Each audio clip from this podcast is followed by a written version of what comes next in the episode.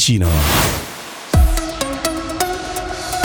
In via straordinaria apriamo questa edizione con la cronaca nazionale con una notizia dell'ultima ora. UBS integrerà completamente le attività svizzere di Credit Suisse. Il trasferimento graduale a UBS dovrebbe essere completato nel 2025, ha annunciato oggi il colosso bancario in una nota. Ancora non si sa quanti posti di lavoro saranno eliminati. Agenda scolastica 23-24.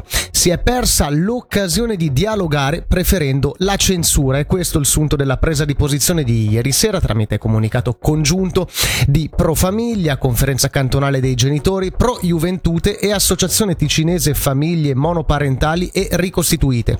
La polemica scatenatasi, viene riportato, ha raggiunto toni offensivi nei confronti di persone, giovani e famiglie che vivono situazioni di sofferenza viene spiegato che con l'agire di alcuni municipi si sta creando una situazione disomogenea tra i circa 3.000 allievi di quinta elementare.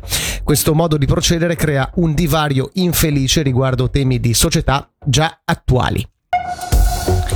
Il Consiglio di Stato ha incontrato ieri la deputazione ticinese alle Camere federali. All'ordine del giorno i temi di interesse del Ticino da portare avanti a Berna, tra cui spiccano questioni legate al trasporto. Sentiamo il presidente del governo cantonale, Raffaele De Rosa. Abbiamo potuto aggiornarci ribadendo la nostra forte preoccupazione che abbiamo anche indirizzato al Consiglio federale riguardo sia all'ipotesi di una chiusura prolungata del tunnel di base del San Gottardo a seguito del recente incidente ferroviario e poi la preoccupazione anche per eh, la strategia ferroviaria 2050 per il mancato inserimento di tre eh, progetti importanti, il prolungamento a sud di Lugano di Altransit, la circonvallazione di Bellinzona e il progetto denominato Gronda Ovest a giramento del Gambarogno.